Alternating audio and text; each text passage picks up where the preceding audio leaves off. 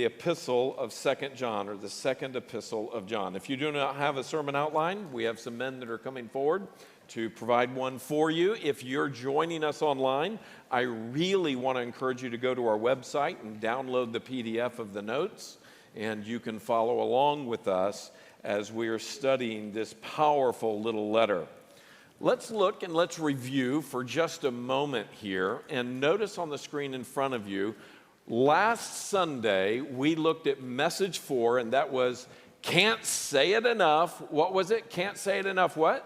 Walk in love. Walk in love. And why would we say that? Can't say it enough, walk in love. We see that God's word repeats things.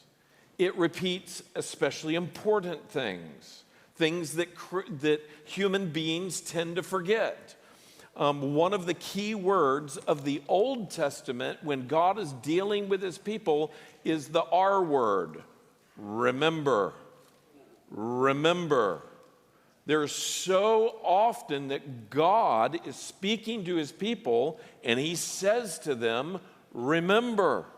Remember when you were in Egypt and I pulled you out. Remember when the waters were about to overflow you and I delivered you. Remember that I led you with a pillar of fire by night and a cloud during the day. Remember how I provided for you over and over again. Remember the commands that I have given to you. In the Old Testament, we see the word remember a lot. And in the New Testament, we see in the letters, in the Gospels and in the letters that are written to us as churches, we see the command to walk in love over and over and over again. How many times have you told your children to love one another? I remember my mother used to plead with the three of us. We would bicker and we would fight and we would carry on, and very often they would say, you know, if you do that now, you're going to do that later. If you keep doing that now, you're going to grow up and hate your sister. If you don't learn to love her now, you may very well lose her, not only as a, as a sister, but as a friend in your life. And I remember going to her crying, going, I don't want to leave. I love Kelly. I love Kelly. I don't want to.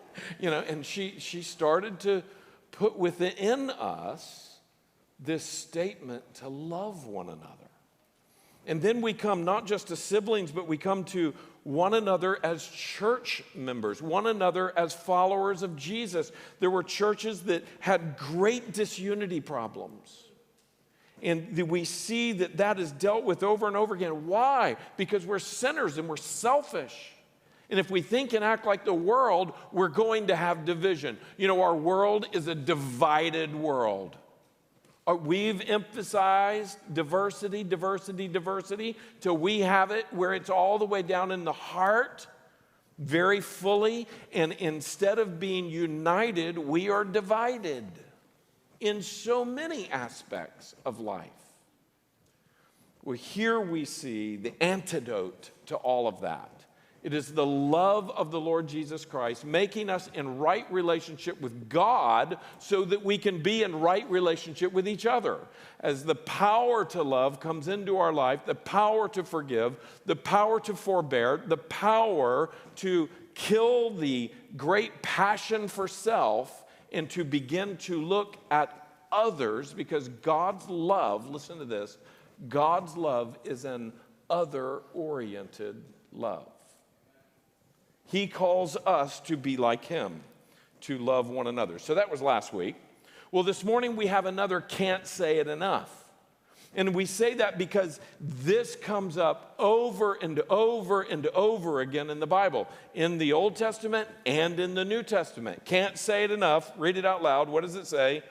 Watch out for deceivers. That was very weak. Can't say it enough. Watch out for deceivers. That message is stated over and over and over again, and I want us to see it. So in this little letter, here's the entire letter. It's in the box. This is the whole book of the Bible, Second John. The, the, there are sixty-six books of the Bible. This is one of them. We're going to read it to get it in context once again for us Uh, the word tells us give attention to the public reading of Scripture, so it makes sense for us to do that. This morning we will be studying verses seven, eight, um, and nine. Um, really seven and eight, we'll focus, be focusing in on them the most. But let's read the letter. It says in verse one, "The elder to the elect lady and her children, whom I love in truth. Not only I, but also all who know the truth."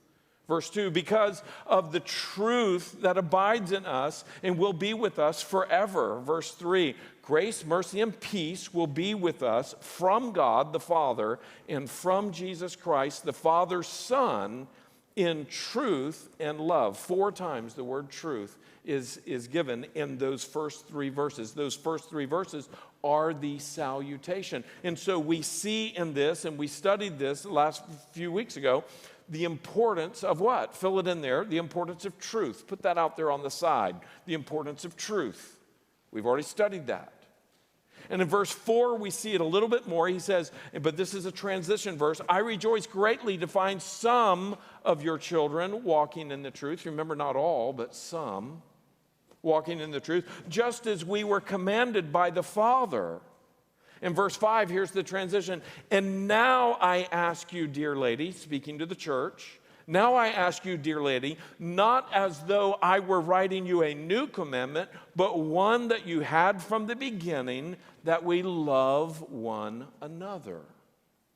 And so in these verses, five, six, uh, five and six, we see the importance of not just truth, but the importance of love. We see that those two go hand in hand. Look at verse six. "And this is love, that we walk according to his commandments. And this is the commandment, just as you have heard from the beginning, so that you should walk in it." And then verse seven, this is where we'll study this morning. "For many deceivers have gone out into the world, those who do not confess the coming of Jesus in the flesh.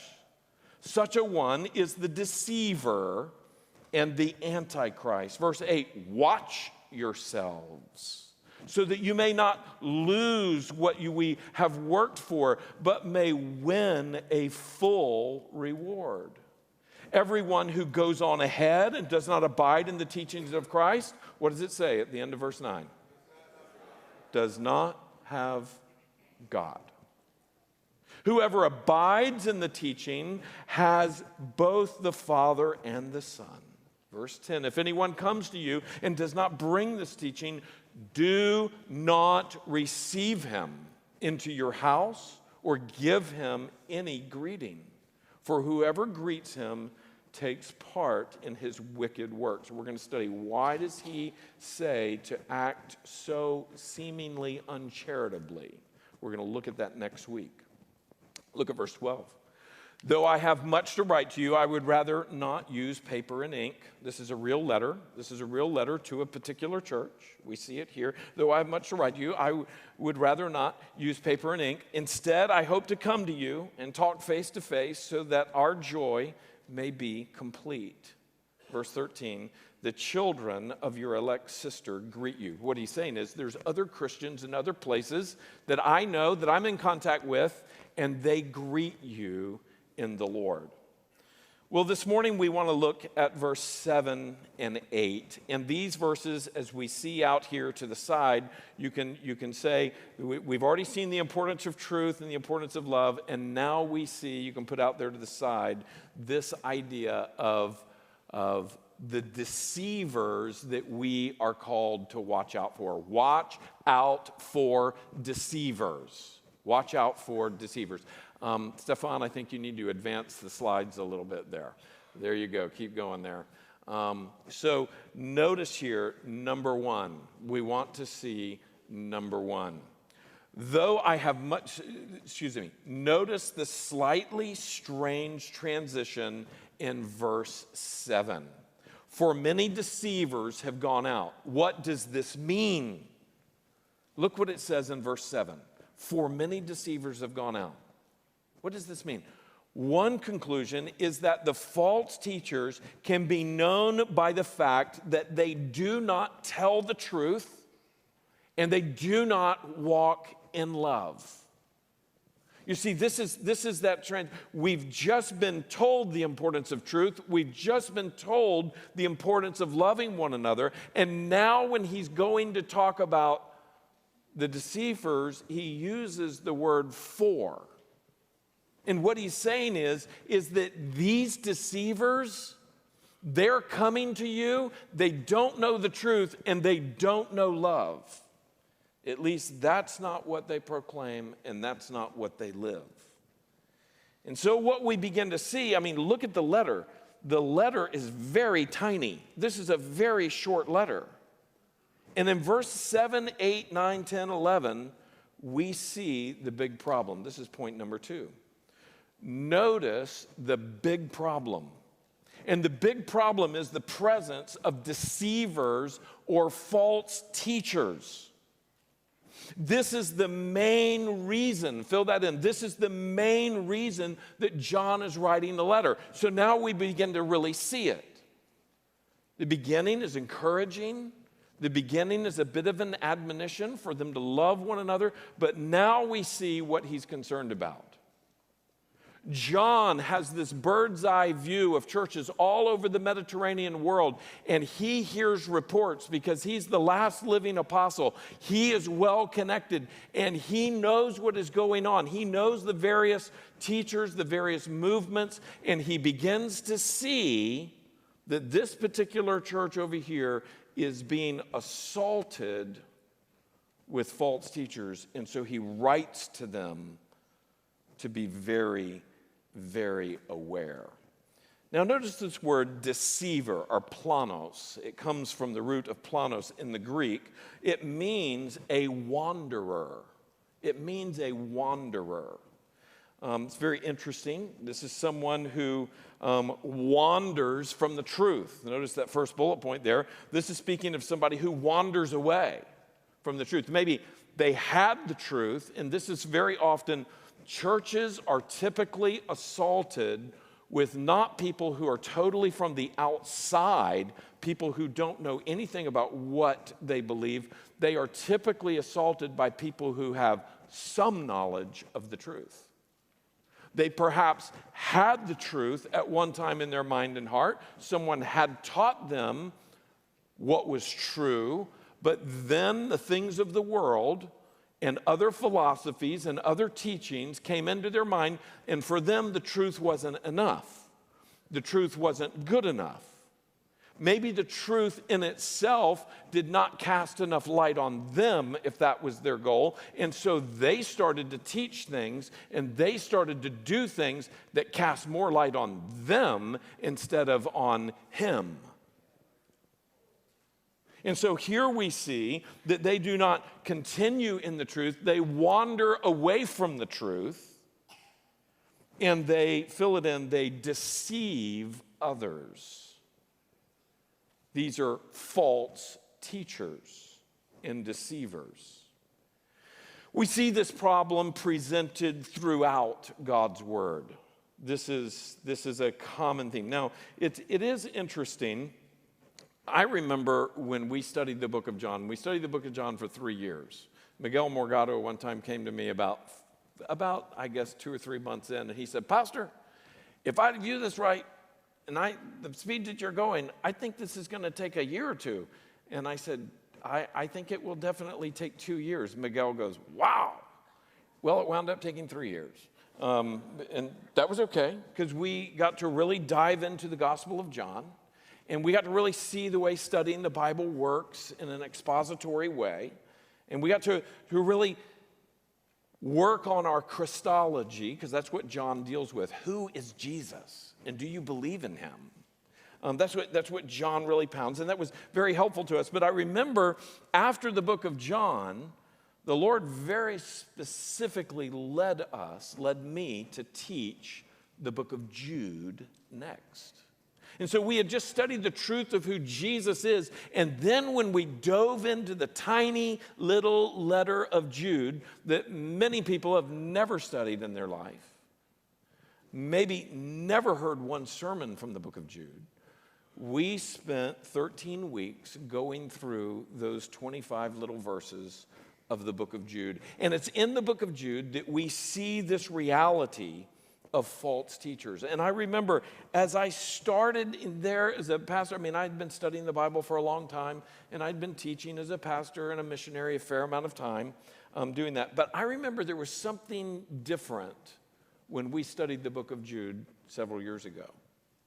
The Lord was showing me anew and afresh how prominent this problem is in kingdom work. I began to see that many churches hardly ever talk about false teachers. Many churches say, well, who am I to, to disparage against another pulpit? And, and who am I to, I just want to be positive. I just want to be positive. Let's just stay on the positive stuff. Let's just talk about Jesus. He died for your sins, and he'll forgive you, and he'll come into your life, and he'll help you.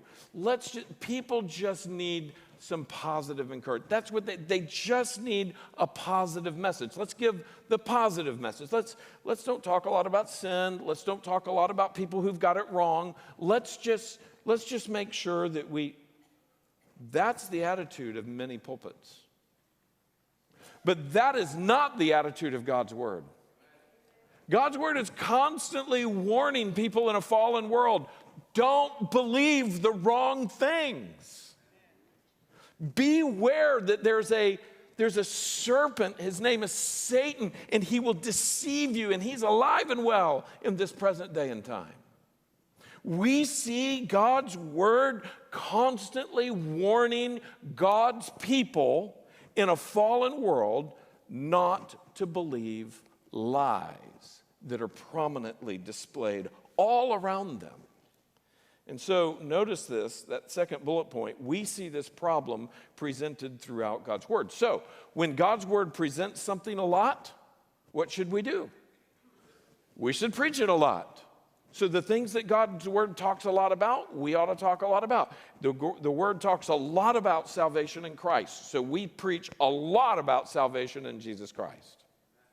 The word talks a lot about loving one another. So we talk a lot about loving one another. The word talks a lot about being careful that you are not deceived by false doctrines, false ideologies, false philosophies. So we talk a lot about that. We're dimp- simply doing, um, uh, we're simply seeking to be a reflection of God's word. And so that is our task. Notice the next point here. Satan has opposed God's truth from the beginning.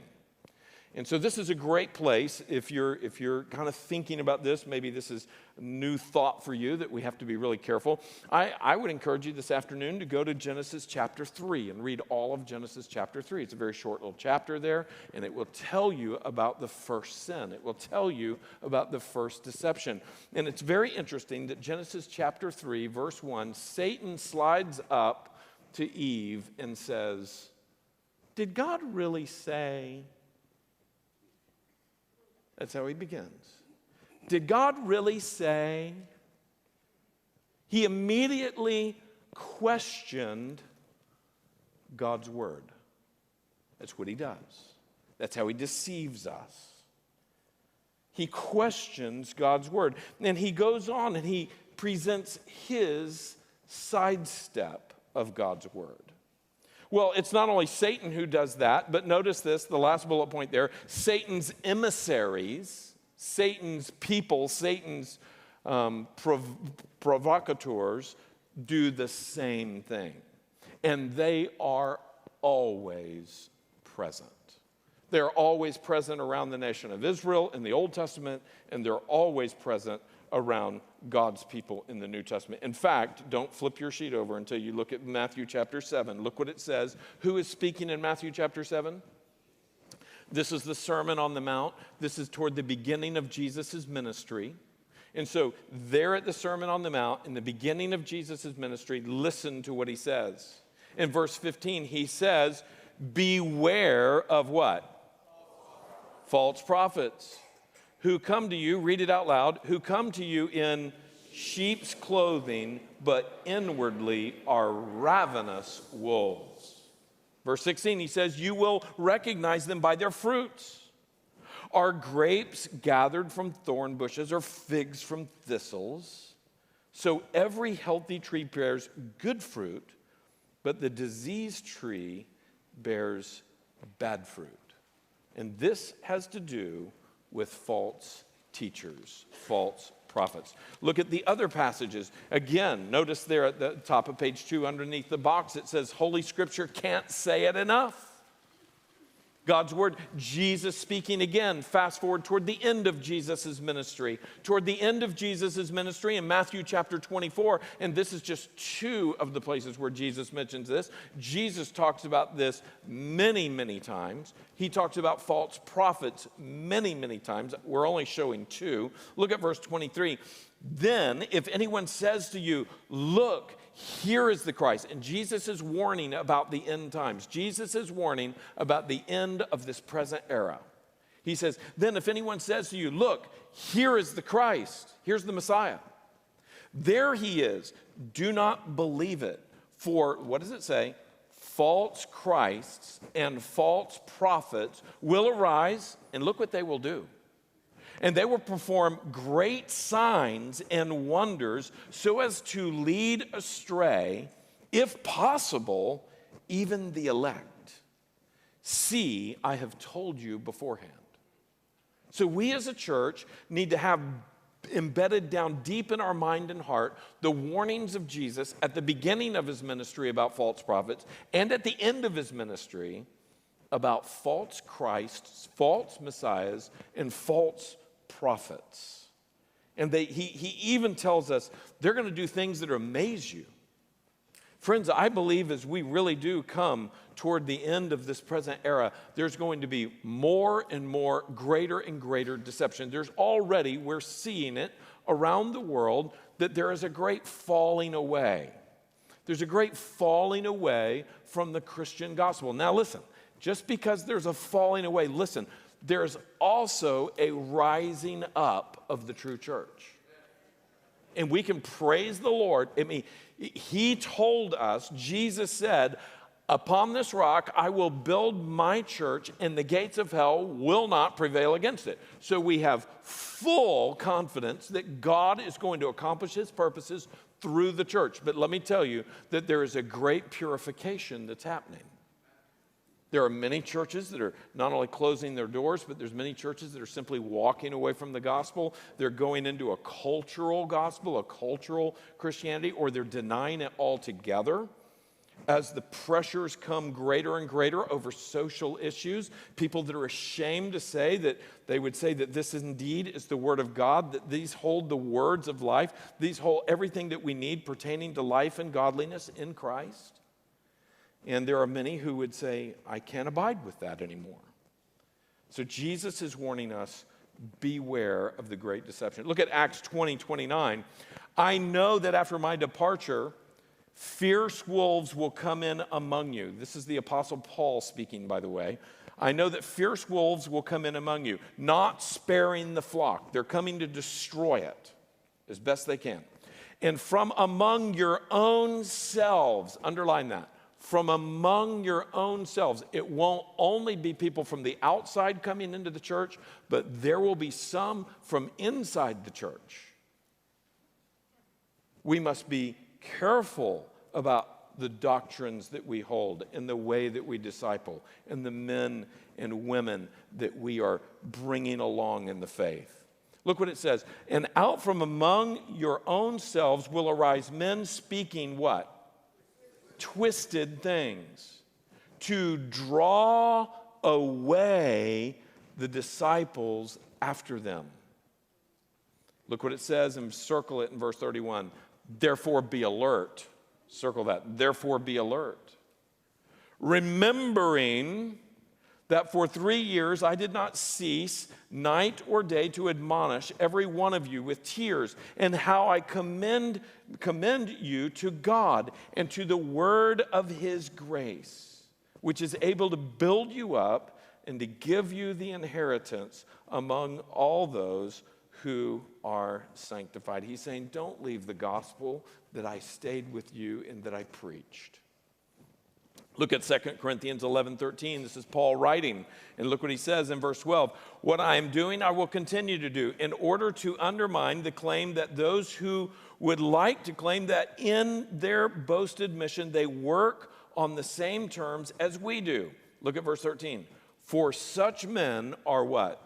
False apostles, deceitful workmen, disguising themselves as apostles of Christ. Over and over and over again, people who have departed from the gospel come in claiming Christ and yet are not. First Timothy four eleven, he tells this young preacher, now the Spirit expressly says that in latter times some will depart from the faith by devoting themselves to defeat, deceitful spirits and teachings of what? Demons. You see, false doctrine comes from hell. False doctrines come from hell. They are teachings of demons. Look at First John chapter four and verse thirteen. Test the spirits to see whether they are from God, because many false prophets have gone out. That's toward the end of John's life. And then we mentioned already Jude, that little letter of Jude that warns. And that's the really the great reason for the letter of Jude. It is a great warning in verse four, and then we skip down verse eleven. Look in verse four. For certain people have, what does it say there? Crept in. You see, they're sly. They look good, smell good, look like one of us, sound like one of us, very pleasant. For certain people have crept in unnoticed, who long ago were designated for this condemnation. And what kind of people are they? Ungodly people. And what do they do? They pervert the grace of God into sensuality and deny our only Master and Lord Jesus Christ. We're going to talk about that a little bit more in just a minute. But they pervert the grace of God into sensuality. Verse eleven, woe to them. For they walked in the way of Cain. You can look that up in Genesis four. And abandoned themselves for the sake of gain to Balaam's error. You can look up that in Numbers thirty-one. And perished in Korah's rebellion. You can look that up in Numbers sixteen. Look at verse twelve. They are, look what it says, hidden reefs.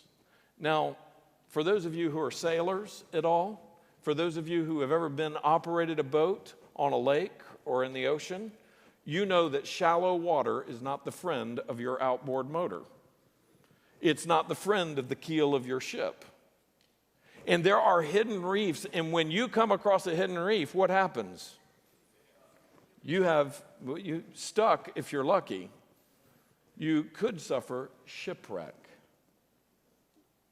Notice here, these are hidden reefs at your love feast, which means they come in among you, your church is together, everything seems like it's great, everyone is enjoying one another, they're enjoying koinonia, but this guy is here to divide. This guy shows up to bring false doctrine. They are hidden reefs at your love feast, as they feast with you without fear. They're, they're unabashed. They're shepherds feeding themselves. What kind of a shepherd just feeds himself? A shepherd who's known as feeding himself, what, what is the, what is the inference there? He's not taking care of the sheep. And in fact, as Jesus had said, he is a wolf.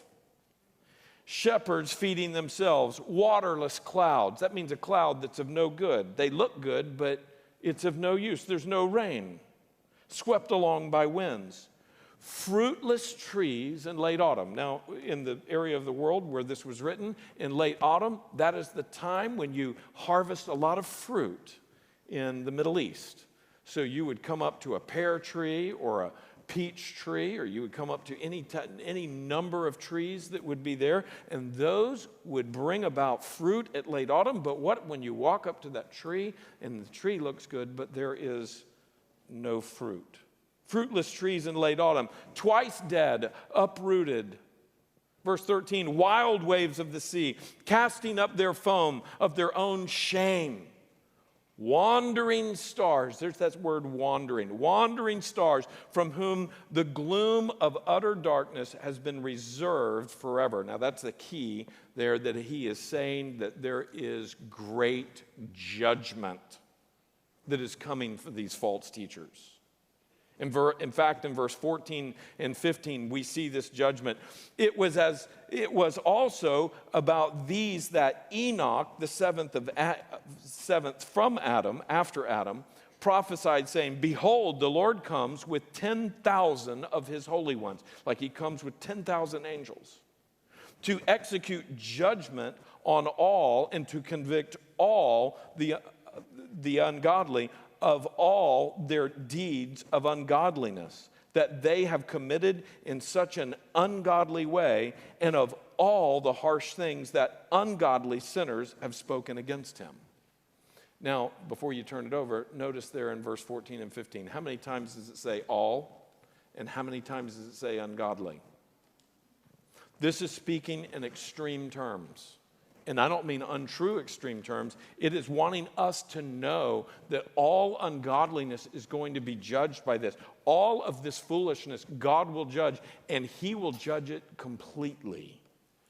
That is the point of verse fourteen and verse fifteen. Flip the page, our last page. Notice here, Galatians six, one through nine. Paul writes to the Galatians about this issue of false prophets. He says in verse six, "I am astonished that you are" what? "So quickly deserting, deserting him who called you into the grace of Christ and are turning to a different gospel." Verse seven, "Not that there is another one," not that there is another gospel, "but there are some who trouble you and want to distort the gospel of Christ. But even if we or an angel from heaven should preach to you a gospel contrary to the one we preach to you, let him be" what? "Accursed." Look at verse nine.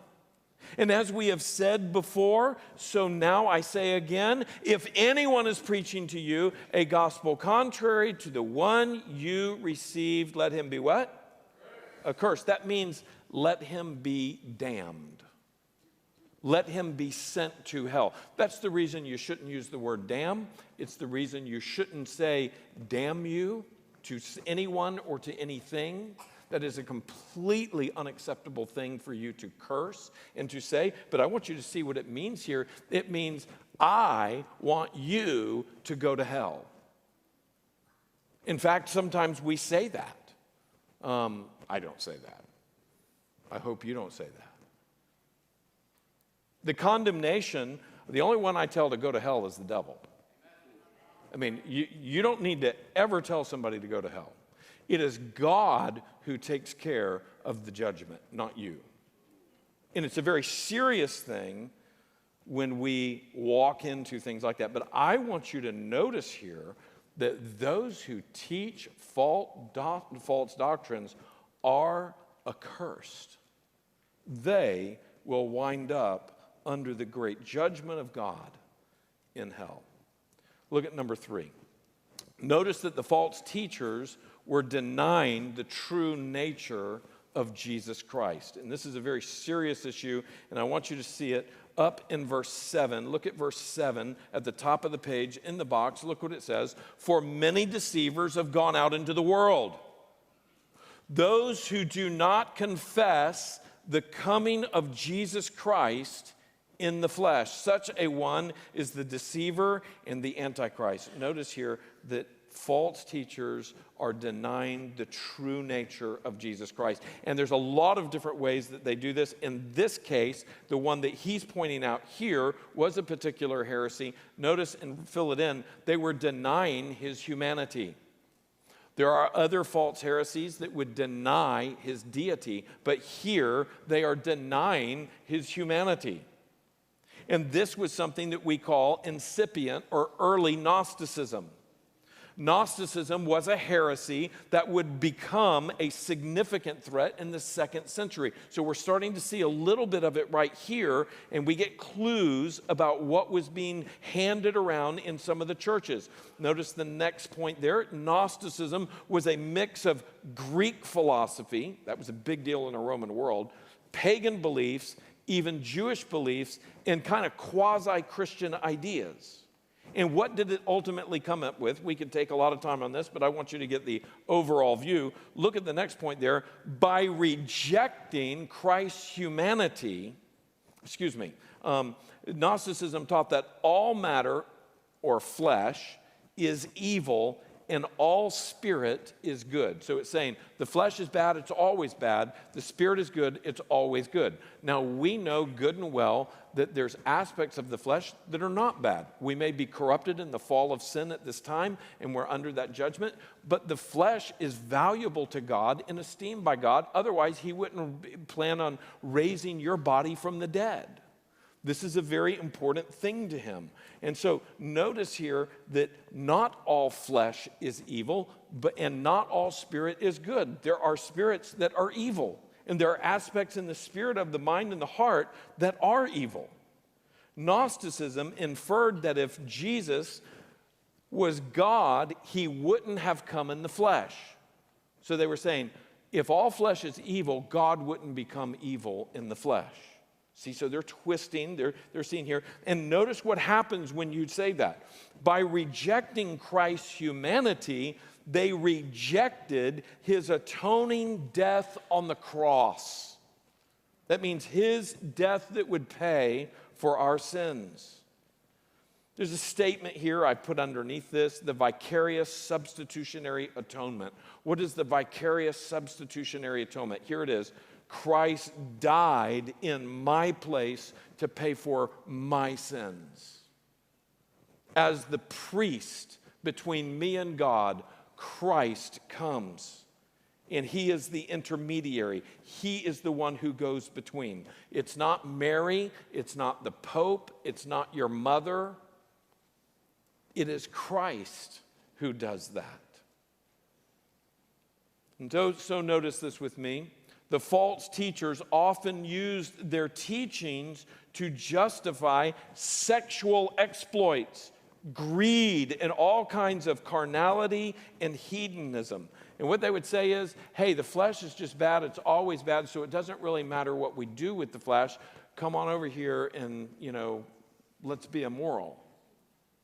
The spirit is the only thing that really matters. And do you know that there's Christians in this day and time that can say that? Oh, you know, my flesh, it's just part of my libido. It's just part of my drive. It's, you know, God made me this way, and, you know, this, I can't help it.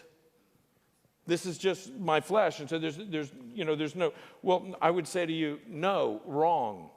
God's word is full of instruction about how to honor him in your fallen flesh through the power of his spirit. You're not a dog who can't control yourself. You are a living, breathing, thinking person. And if you're a Christian, you're a person who has been saved from the sin that your body still endures. And you have been called to honor him in your body and in your life. But the false teachers of Gnosticism would say, oh, no, it's excused. You see, the same thing happens today, and the denial of essential doctrines is all around us. Um, the denial of all kinds of key doctrines that would be there. There's something, uh, and I have it on the slide up here at the, at the very bottom, a, a popular thought over the last couple hundred years has been antinomian, antinomialism. And the, the idea of antinomianism is the idea of, well, there is no law. Because of Christ and his grace and his mercy, the law is finished. There is no law. There is no moral law that you must live by. Well, antinomianism is a great concern. No, we, we still live according to God's grace, and his law is not thrown away and done away with. J C. Ryle put it like this, and I want you to see that quote that is there. Hopefully you can read it. But look what he says. The antinomians, they are people who boast of having a saving interest in Christ. They are pardoned and forgiven, while at the same time they live in willful sin and open breach of God's commandments. I dare say that such people are miserably what?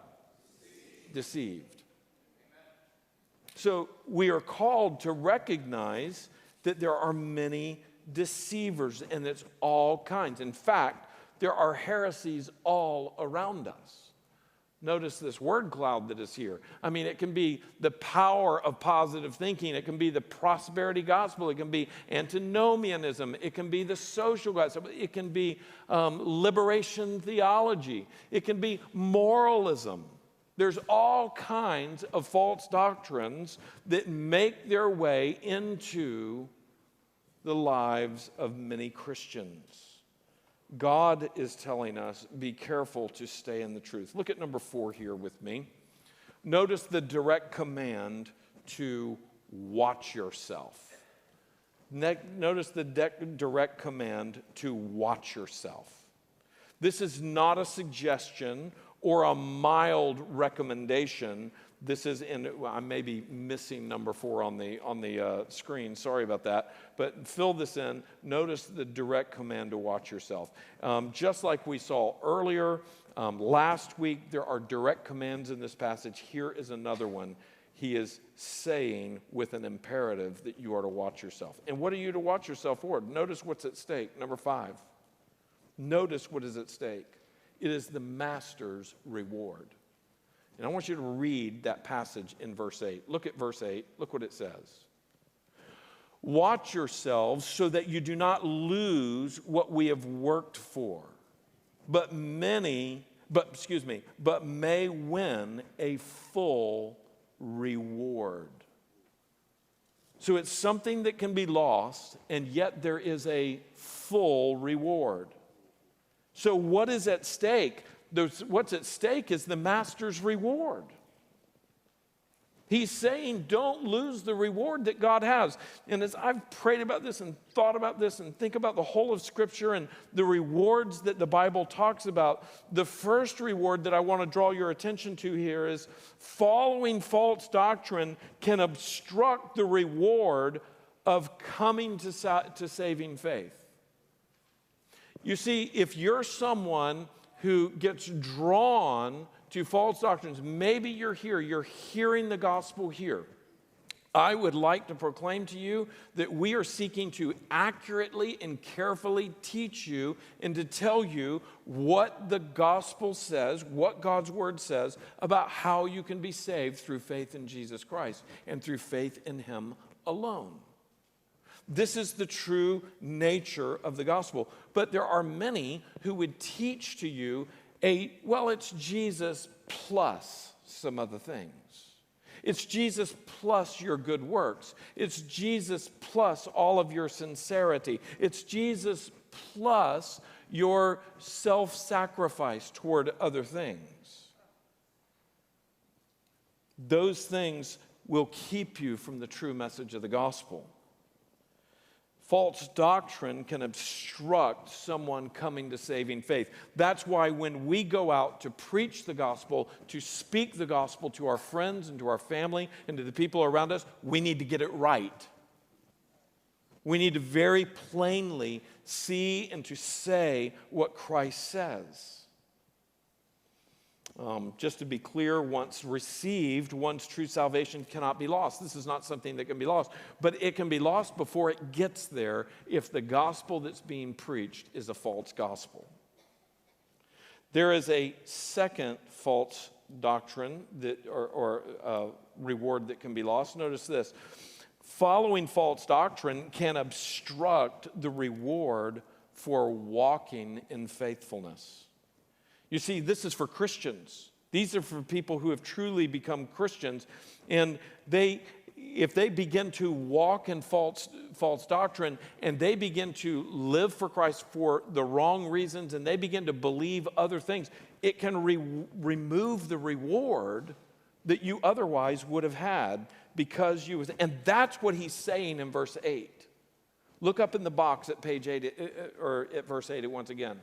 Watch yourselves so that you may not lose what we have worked for, but may win a full reward.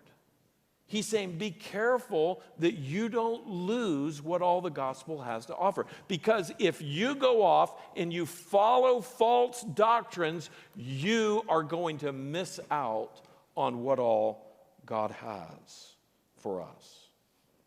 Yes, and this is, okay, this is a little bit of a mind blower for some of you as we end, and this would be a great place for you to do some study this afternoon.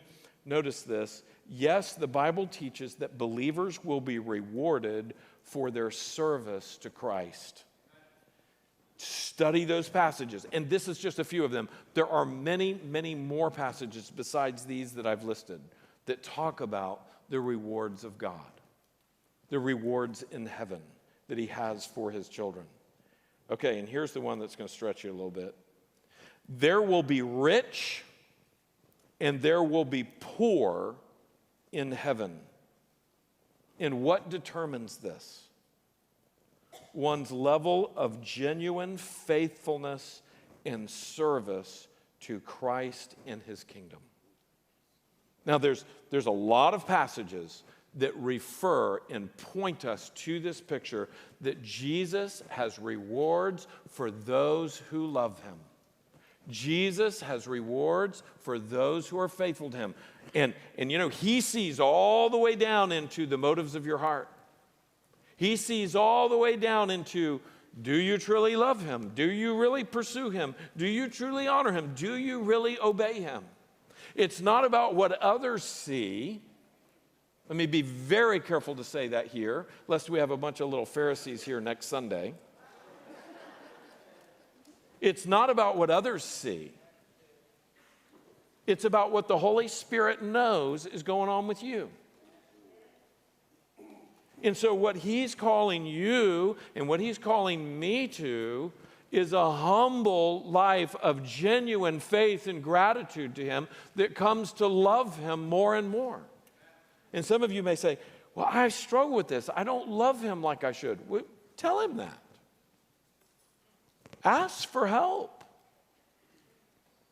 Ask for help that your heart would come to love him. And you know what he does? He answers prayers like that.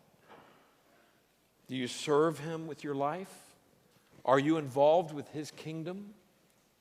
I want to say to you, that that is the life that God rewards. And we should not fall into false doctrines that lead us astray and confuse us from honoring Christ. And that's what John is warning this church, and that's what he is warning our church through this word. Can't say it enough.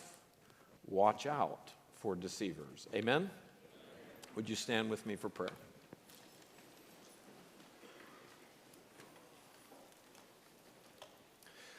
Father in heaven, I thank you for this glorious word that constantly cuts us and cuts down deep into who we are. Lord, you, by your wonderful word, you convict us.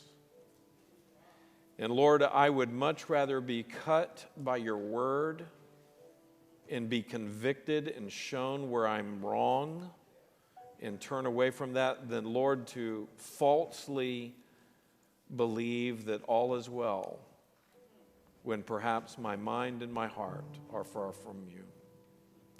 Lord, I pray that we would be a people who watch ourselves in our doctrine. Lord, I think about all of the students in this church that are either in high school or in college,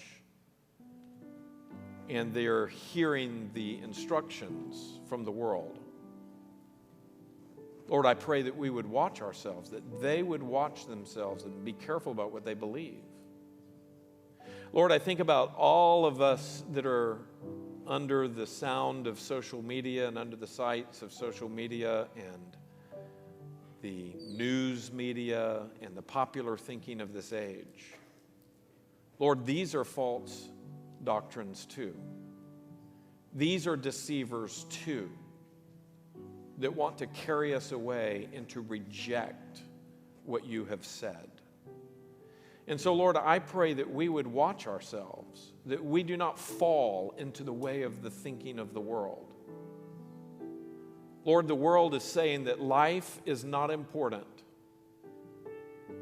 Your command to fill the earth and subdue it in Genesis is not important. We see the debate over abortion, the reckless disregard for what you have created. Lord, I pray that we would be careful that all of the thinking of the world that's so very powerful in the messaging of the world would not confuse us about what you say about life.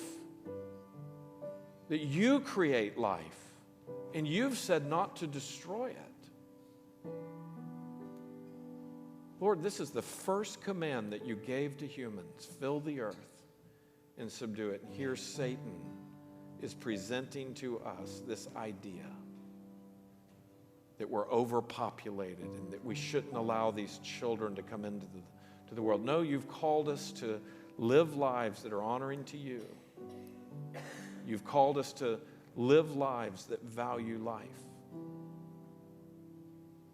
Lord, we're being told all kinds of things about our sexuality and about our genders, things that you plainly made us a certain way, and yet as plain as our physics could be, Lord, we are being told to believe other things. I pray that we would lovingly, Lord, stay with you. I pray that we would not allow the falsehoods and the deceivers of the world to try to convince us to adopt the thinking of the age. But Lord, that we would stay with you in all of these things. Lord, in our Christology, what we believe about Jesus, what we believe about your word, what we believe about salvation, what we believe about the end things, what we believe about heaven to come, Lord, I pray that we would stay in the truth. In the glorious name of Jesus, I ask for this. Amen.